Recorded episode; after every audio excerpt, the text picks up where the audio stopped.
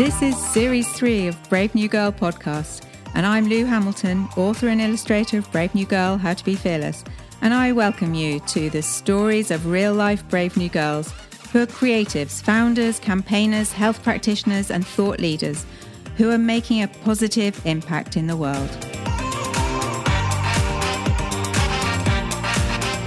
This week's guest is chartered psychologist and practitioner Dr. Martha Deiros Collado, who specializes in working with families to overcome difficulties and reach their preferred futures. Her particular expertise is in working in pediatrics with children living with physical health conditions that are life limiting and life shortening. But the lessons we learn from her are relevant for all of us. Welcome, Dr. Martha, to Brave New Girl podcast.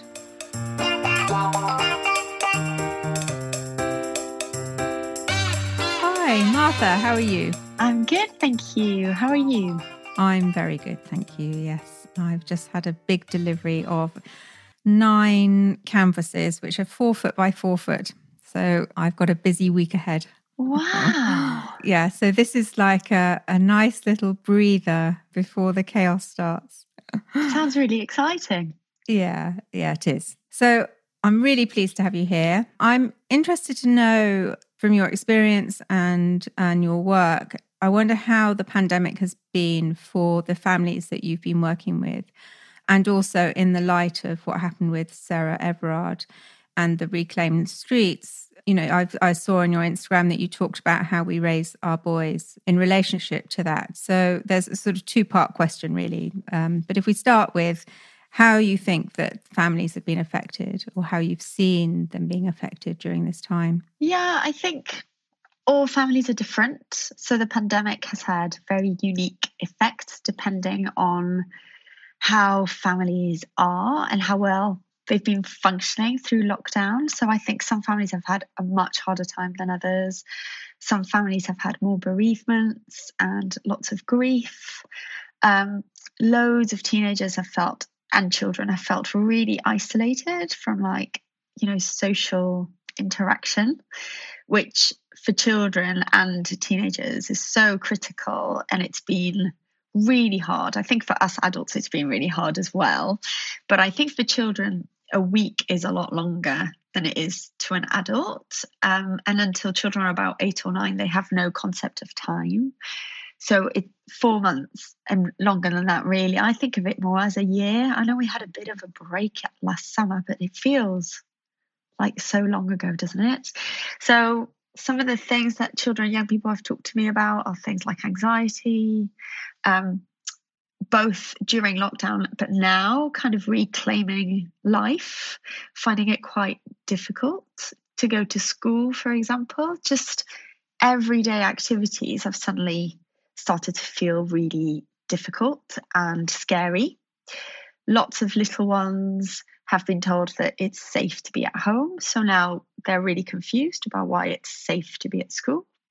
Um, it's just been a really challenging time, I think, and just people missing and losing support networks around them. So parents being completely depleted.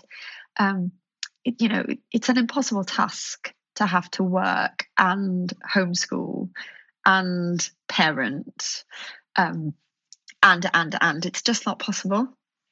So i think the task has been an impossible one that i feel now that we're coming out of lockdown a little bit lots of people feel guilt or regret or like they failed in some way. And i just feel we've all been surviving as best we can. And kind of the expectations that we were kind of set from the powers that be that we could just manage it and like kids would just school online is crazy. You know, like it's so unrealistic. And I know people have been calling it homeschooling, but I was calling it emergency schooling because it is like learning during an emergency.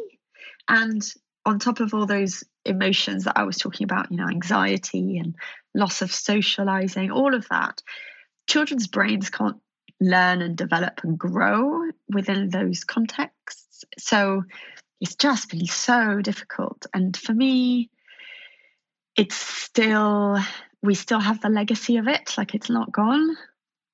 If that makes any sense, like we're still kind of, I think there's lots of busyness, but actually our minds and our bodies are moving much, much slower. We're not we're not back. You know, it's not normal again. And I think it's it's children's you can see it in children's behaviors and how they're responding to the outside world that it doesn't feel normal that things are not quite right yet. That's interesting because um, i had an invitation to go out into town for an you know for a night out and uh, you know when we can at the end of may. And i'm quite an introvert so i i suddenly i just thought actually i just i don't feel ready for that yet i i actually need more time.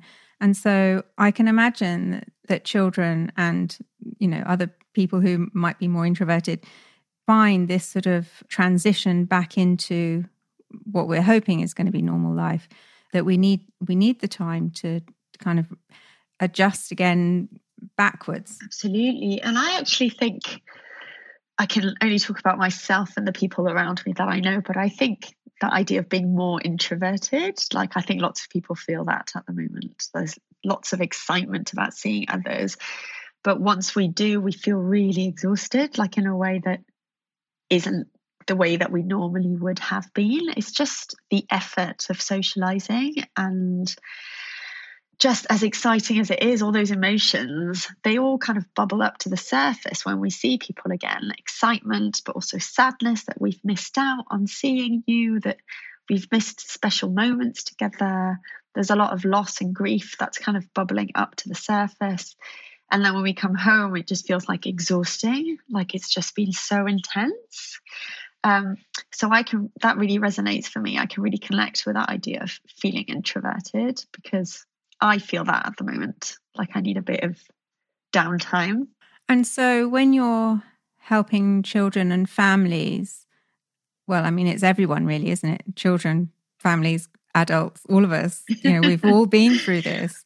So, how are you helping to guide people at, at, any age through what seems like a sort of very well, you know, we've been hit by a series of tragedies in a way, haven't we? And and trauma, and so therefore emerging from trauma, kind of shaken, but being expected to sort of function normally and function you know, almost as we were beforehand. How do you sort of guide people through that? What are the tools that people can sort of apply for themselves to help them?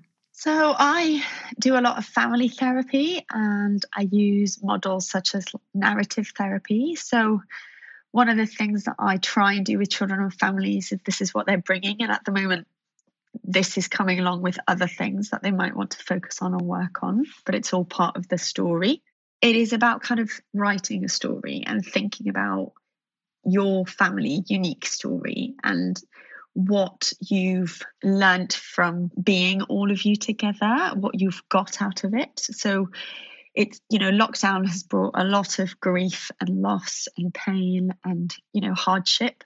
But there is another side to that story as well. Lots of people talk about feeling closer together as a family, of being able to witness their children developing or learning or doing in ways that they've never done before. So it's been like a really big opportunity. I've talked to lots of dads who have just started to parent in a way that they've never done before because they were usually at work. And now they were like working from home but they've still been able to witness moments family moments that weren't there before. So for me there's something about punctuating that time. And like you're saying about trauma, when you think about trauma, it's also about not being able to integrate the emotion with the experience. So when we're able to pull those two things together into a story, like a family narrative of this is what happened to us, it can be really helpful in like bringing everyone together. And if you've got little children, even older, even us as adults, sometimes it's not enough just in words. So sometimes the story might be through kind of art or creating something, or, you know, making like a memento, a family memento of this time together. So lots of people have gone for lots of walks. So I've talked about people kind of taking lots of photos of things that they've seen or done together and making like a big memento of, you know, this is our lockdown time children who've done loads and loads of drawing drawings maybe they can have like a little storybook of all the artwork that's come out of it what it means to them, what it means for the parents to have joined in with it. It's that kind of thing. It has to have like a felt sense of this is us, but also this is us during this moment in time. I know lots of teenagers have kept kind of journals and things like that. And some of them might not want to share all of that with their parents, but they want to share maybe a few words or, you know, put something up that kind of is like, this is what I did over this time. I think that can be really powerful. It doesn't take away the experience of hardship. You know, it doesn't take away the trauma.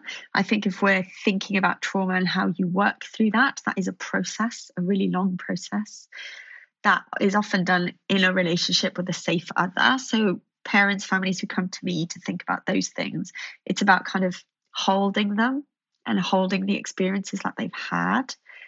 I like the the word you used about guiding them, but it's about guiding them in the direction they want to take and processing things because when something's felt traumatic has been traumatic and i think all of us have felt that over lockdown. Sometimes you can only revisit it very gently very slowly. So you might only be able to peek in for a little bit. You might not be able to fully open everything up because that's too scary. So you can only kind of look a little bit. And i think for those families and those children who have experienced grief over lockdown it's been a lot harder than in normal everyday life before COVID because they haven't had opportunities to remember, to grieve, to celebrate the life of another. You know, funerals weren't allowed. There's so many things that have been lost and missed. And I have spoken to families who, you know, children have lost a very close family member. That might be a parent or a grandparent. And it's been, it's felt like an extra tragedy because those moments of remembering and being present with each other haven't been possible. So I think trauma is a process and so, you know some of the strategies I shared at the beginning they're like little things that we can all do and think about together but I think if you as a family have experienced trauma in a way that is affecting your everyday then it is about seeking support and finding somebody that you can talk to and can really guide you through that. I think that's a really good point. You know, either or both, having somebody outside that can support, but also creating those mementos. You know, it might be a scrapbook or a photo book or a journal or a picture that everyone's contributed to. And I think that that sort of honors the experience of the family or the individuals because we're, you know, everyone I've spoken to on the podcast or outside of it the there's a there's a sense that well i haven't i haven't struggled as as bad as the next person no matter what their experience is. But there's there it feels like there's a sort of self-imposed hierarchy of well you know we haven't had it so bad as the next person so we shouldn't really be complaining or or talking about our own uh, discomfort or or unhappiness around the things that have happened, or we don't want to talk about the good things that have happened because other people have really suffered. And so, giving yourself the permission to create something that allows you to explore those feelings and to celebrate where where possible and to express the the painful parts too kind of completely separate. There's no comparison is there to other people? This is this is your journey this is your experience and whatever that was you can rightfully own it in some way or form. Absolutely. And it's about like a comparison can be so challenging and it can really kind of invalidate us in terms of our experiences. But for me, I take a very much both and approach. So things have been really hard, and there might have been something really positive from it. And it's about that. It's like that experience or practice of gratitude, which is also about and, which doesn't diminish how hard things have been, or and it doesn't diminish how hard something might have been t- to somebody else but you can have both. It can be both kind of painful and actually family quality family time's been great. You know, like it can be both of those. And I know for lots of mothers, it's been really difficult. and they felt more supported by their partners, for example. So it's it's both of those things. It's not one or the other. It's not exclusive, if that makes sense. You can have both as part of your experience. And so then, so we have the sort of internal and and family and relationship um, and and also work um, issues that we've all had to deal with, and then we've had the external things that have come to us from through the news, through the television, through what's happening um, in the world as a whole. And so, sort of going back to the case of Sarah Everard, you know, that came in at a time when we're all really kind of struggling, but raised issues that are are really long term. You know, the the fact that we feel still that we we have to reclaim the streets so that we can feel safe as women and girls and so the point of of you know our, that when we're raising our sons, how do we raise them so that women and girls feel safe? And and is that you know the, because the emphasis has always been on women and girls making themselves feel safe um, mm. and you know addressing appropriate you know that it was the kind of things that you know judges judges would say oh well she had a short skirt on you know that it falsely puts the the, the responsibility onto to the women and girls, and so somehow kind of allowing a way of of everybody feeling ownership of this as a problem, and it starts when when they're young. So, as a psychologist of uh, you know of, of children, how how do you help parents sort of negotiate that and and help them sort of through raising both girls and boys, but but much more equally than it, it used to be. Yeah, this is such a huge topic. And it's really, really layered for me. And I think like the way I've talked about it, try and talk about it is to just be direct with parents because that like you were saying, I'm a child psychologist, I do family therapy.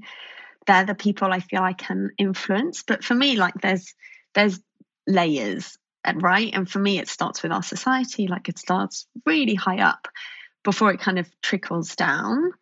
But I think, yes, I think it does start at home with how we raise our children and how we talk about these things. I think what what you started talking about is really key, which is, in my words, kind of the narrative around, you know, little girls and little boys. So for me, it's really that binary conversation about little girls and what they're supposed to be and look like and do, and little boys, what they're supposed to be and look like and do, is really flawed. And I really think it's harmful. And that's not just in our homes, like that doesn't, you know, that comes from society. There are so many messages that we we see every day and we don't even question them because they've become normal. And they are so normal that nobody you know nobody stops and really thinks about it. But when we do it suddenly might start to open up some questions which is what i talk about like trying to hold onto our curiosity. So you know ideas around i mean i can use any form of example like stereotypes like things about what little boys and little girls wear it's so obvious when you go into a shop about the clothing the the words so loads of little girls' tops will say things like be nice, sunshine, love, unicorns, fairies, hearts. And all the boys' clothes will say things like um, monster, superhero. superhero. Yeah, exactly. Naughty. So I've seen that in lots of little boys' tops.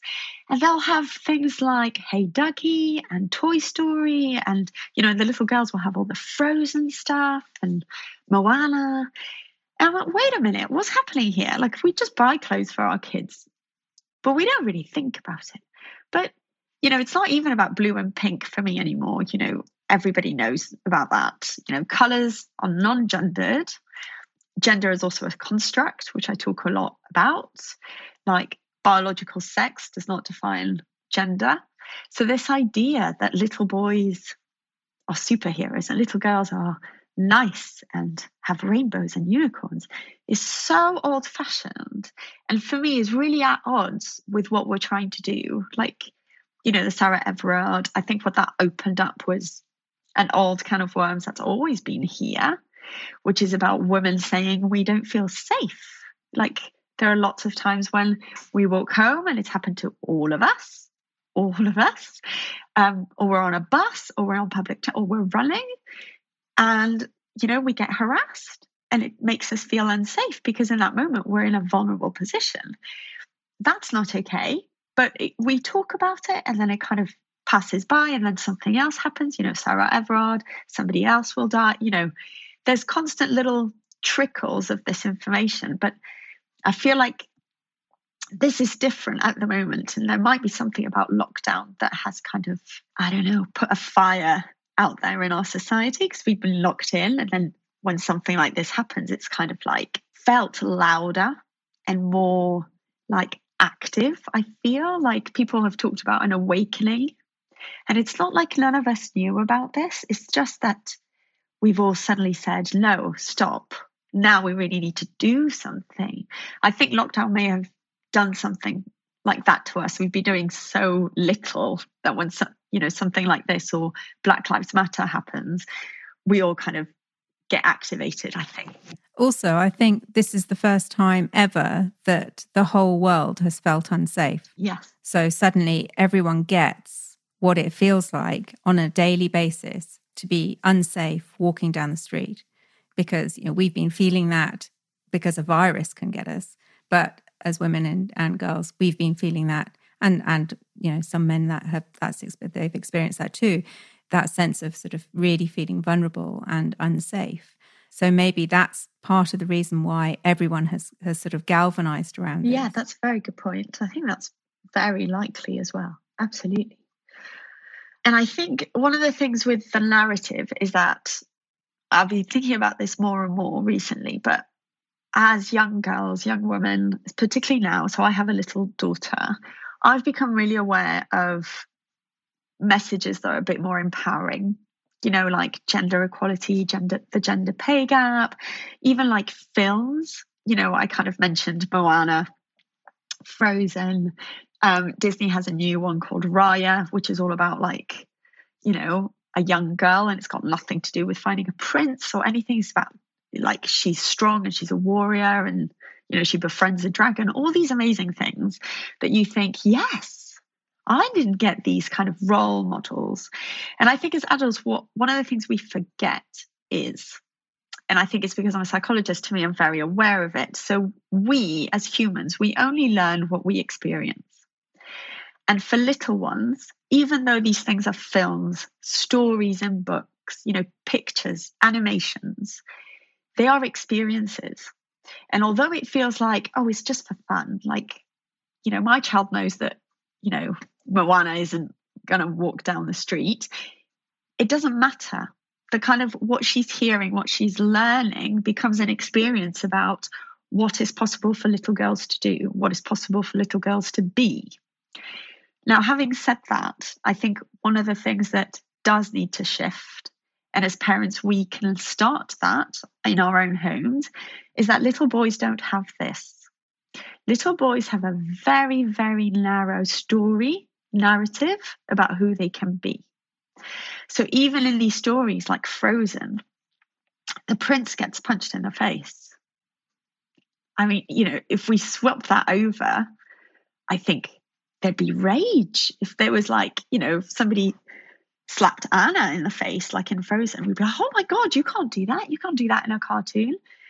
But was, why is it okay for a woman to do that to a man? Because that just means to me like we're we're just making the narrative, you know, the same but the other way yeah, around. Swapping it over, yeah. That's not okay. Mm. Same with Moana. I love Moana, but if we look at the male characters in Moana, there's only two kind of characters a king who is really strong and powerful and maui who's a semi-god. Like what kind of narrative are we putting into little boys? Like it's a great story of adventure and empowering for females but where are the men? Why are there no stories of boys who are sensitive who are caring who are not big and strong and semi-godlike or or get punched in the face. It's not one or the other. Yeah, we've we've fought a long time for in in film for for female roles to be nuanced, you know, not just strong, not just weak, not just this, but all of the things, all of the things that are that make us human. And I think now that needs to be in the male characters too, you know, that that it isn't just the typical characters, but actually much more nuanced and realistic. Absolutely. And I think this is one of the problems I think at the moment because when the Sarah Everard stuff came out, so many men came out and said it's not all men. And I think I found that really difficult. And I know lots of women found that difficult too. Because, of course, like we're not all man haters. You know, I have so many men in my life that I love. This is not what this is about. But as soon as men don't step up and go, I am on your side, this isn't okay. As long as men still take it as banter to kind of talk about women's bodies in objectifying ways, like in the pub or in a group, or isn't it funny I did this, or, you know, I saw up her skirt. Yeah, that's not funny, or even jokes, you know, really sexist jokes. As long as men still laugh about that, it's not all men who tell the joke, but while they're all not saying anything, it is all of them just standing saying it's okay for you to say this and do this. And for me, it does start there. Of course, murder is a different thing, but it starts there because for me, it starts with compassion, empathy, respect.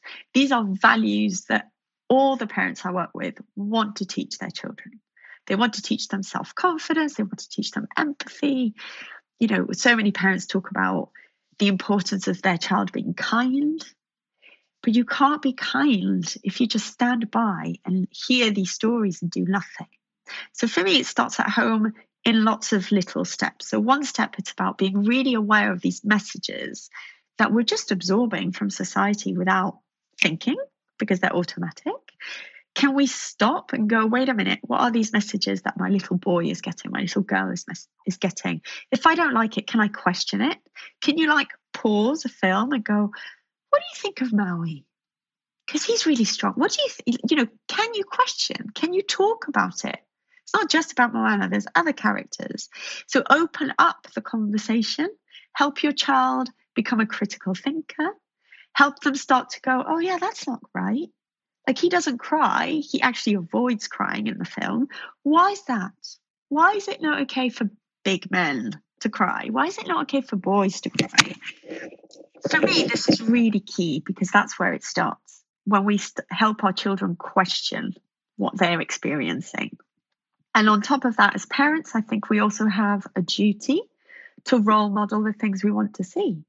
So for me, men are a huge part of the solution. And of course that we can talk about consent but i'm not even talking about that yet because for me these are all the kind of building blocks of getting to consent. It's so much easier to get there when you have this. So for me it's about men being able to show all forms of emotion not just anger and strength you know sadness like how many children have seen their dads cry i've never seen my dad cry and my grandparents, you know, his parents have died, and never, he's never shed a tear.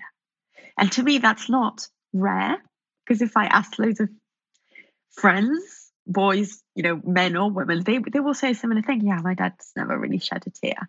Why not? Because like I cry.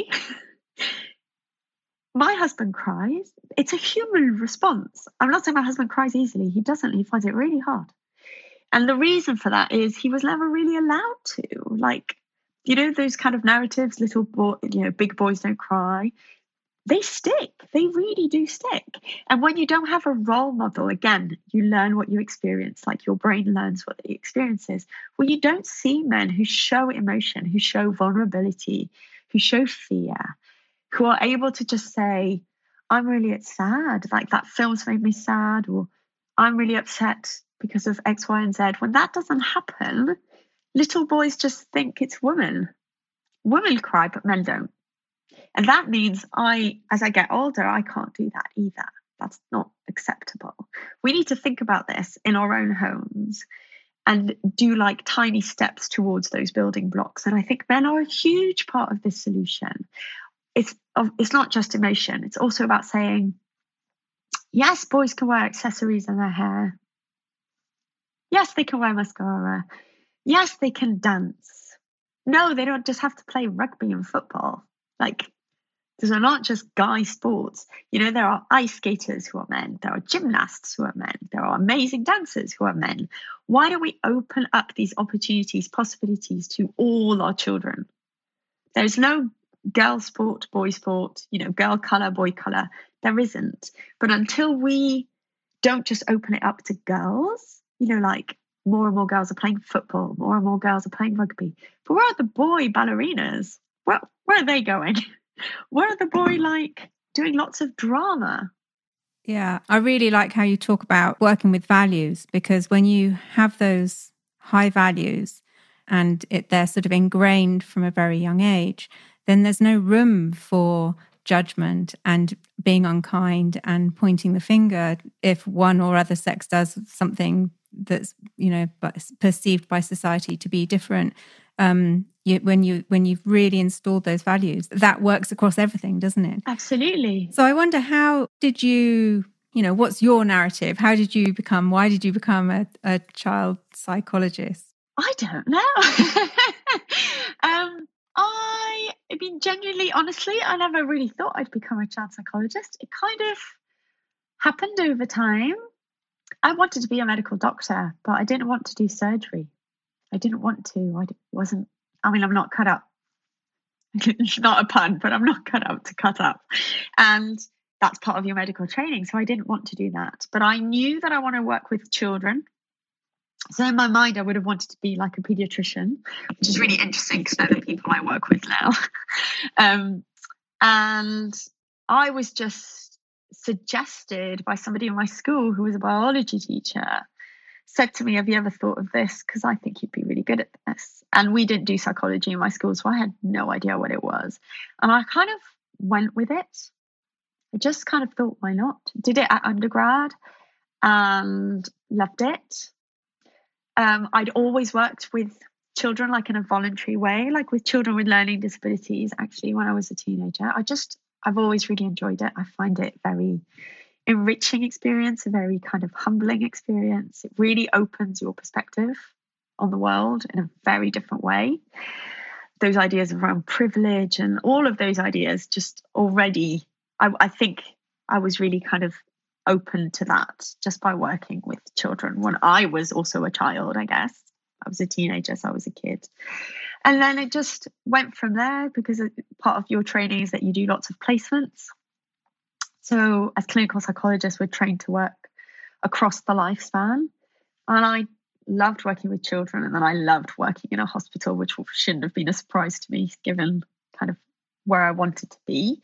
But I don't think I ever kind of married them together. I never really, it kind of happened. I love, I love stories. I've always loved reading. I've always loved thinking about stories. We do live our lives in stories, don't we? And I think all those things kind of match up in psychology. It's got the science bit, it's got the kind of amazing privilege that I have of hearing family stories and supporting families towards their preferred futures or their goals or, you know, things that they feel are not possible for them. Lots of children talk about, I can never do this. And it's about kind of exactly you were saying, like guiding them or supporting them towards the, the quality of life that they want. So, yeah, it's a bit of a strange path, I think. I'd never met a psychologist before I became a psychologist. So you so you work with with children with life limiting uh, or life shortening physical conditions. I mean that must be quite harrowing at times and I wonder, you know, in your experience how you protect yourself but also how you're able to be sort of open enough to be there at this really sort of difficult time in their lives and and you know and be there for the parents as well because parents suffering and watching their child going through these these terrible things you know that's really hard for everybody. And so what's what's been the sort of real tough things for you in in that journey? Yeah i mean i think i wouldn't call it harrowing. I think it's beautiful. And i think that often throws people, but that's how I think about it. But there is real beauty in working with children and families who live a different life and may have life shortening, life limiting health conditions. Because I think you just you just see the world in a very different way. And to me, that's a huge gift that like these families give me. Um, it's such a big privilege the most kind of challenging things for me always and it's probably not surprising but it's often it's often not what people think. So i work with children. I have worked with lots of children who have died. Um, it's just part of the work that i've done. Uh, the health conditions that they lived with mean that they you know were never going to get to their 18th birthday. And i think that's what most people will think is like oh my God, that's so difficult. And it is, but there's something very beautiful about supporting a child and their family to achieve a good death. And there is such a thing as a good death. And, you know, death and life for me are together, like they are. They are part of the same thing. This is what we are experiencing day by day. That is why I also feel like and I'm not like this every day, but it, there is something very incredible about waking up every day and seeing the sun and seeing the rain and, you know, living, experiencing as hard as it is. There's something very rich in that. And that doesn't kind of pass me by. I'm very aware of it, probably because of the work that I do. Uh, you know, I don't take it for granted that I'm alive. I see it as like, you know, a huge privilege but obviously there are days where you get stuck in your little world and you know life is hard and you don't see all that beauty. That's normal too because we're human and i'm human. But there's something very beautiful about that. But i think some of the most that the most challenging things that for me with children and families are when families get really really stuck and they want to change but there's something outside of their control that stops them and for me, that's really difficult because it always comes down to, and psychology is a lot about this, it comes down to society, socioeconomic factors, privilege, oppression, all those things can really kind of play a dance, a rhythm to families' lives that makes some families be unable to have the same opportunities, the same, you know, quality of life as somebody else. And psychology sometimes feels like just touching the surface because I can't really kind of pick them up and actually change the things that I need to change for these families because it it comes down to power, you know, society. It comes down to so many huge things at a much greater level than psychology. And I think as a psychologist, those are the things that are the hardest uh, which is also why we play. We play. We work with other professionals, and we try and kind of create networks of support around families. So it's never it's never just me. Often working with families within these contexts, I will recruit kind of professionals to support me, but it's hard because some lots of families their starting point is not my starting point like in life i've had like a hundred opportunities before they've even been invited into one. So this changes everything. And I think that's really difficult. I don't think I'm on my own with this. I think lots of clinical psychologists would say the same that this is the greatest challenge that we have in our work, um, which is at a greater kind of society level, which I guess is why I'm on Instagram because some of the things I try and do are kind of reach more people because I do believe in the kind of trickle effect of little by little, if we all become more knowledgeable, if we all become more aware, more curious, then little by little, maybe we can change the world together because I do believe in that. You know, I think it is about all of us in our own homes making tiny changes, little steps forward that mean that the next generation have better opportunities, more equal rights. So it goes back to the whole like equal rights, you know, racial equality, fairness with gender, with pay, with all of those things. I think it all starts with what we do at home and how we all kind of empower each other to keep going. if that makes sense. Yeah, I, I agree with that. And I wonder, you know, when when families or people, you know, all of us are, are feeling stuck and and sort of constrained by those external forces that are sort of out with our control. What are the tools and how do you help people take those tiny little steps in in the run of a day? What are the the sort of the little things that people can do to sort of feel like they're somehow gaining some kind of traction or, or control in in uh, in often very sort of slippery what feels like slippery circumstances. Yeah i think it's it's very unique to each person but it is about focusing on what you can control. So there's so much and it can be overwhelming but it's about what's a little step that you can take forward and what's one way for you to take control of this particular situation?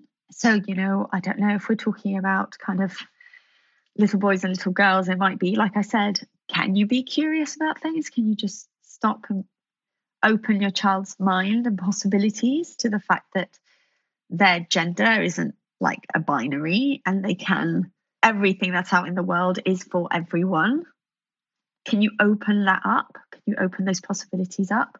I think when it comes to things like race, I feel like it's really important to become anti racist. And for me, this is a new thing.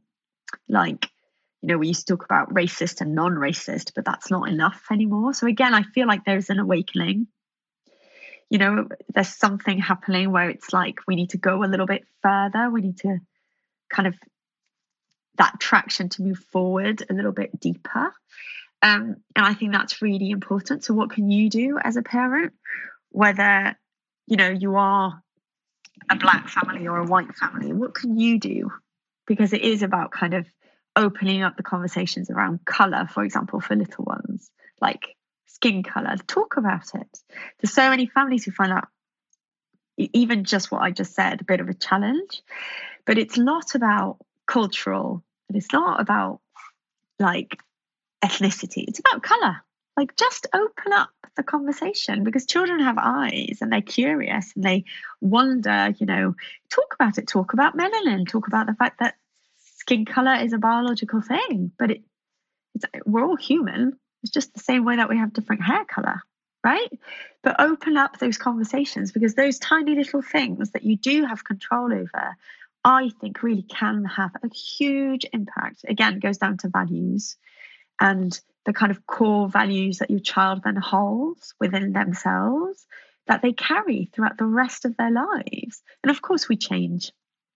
That's the glorious thing about being human that you evolve and adapt and learn. We never stop learning.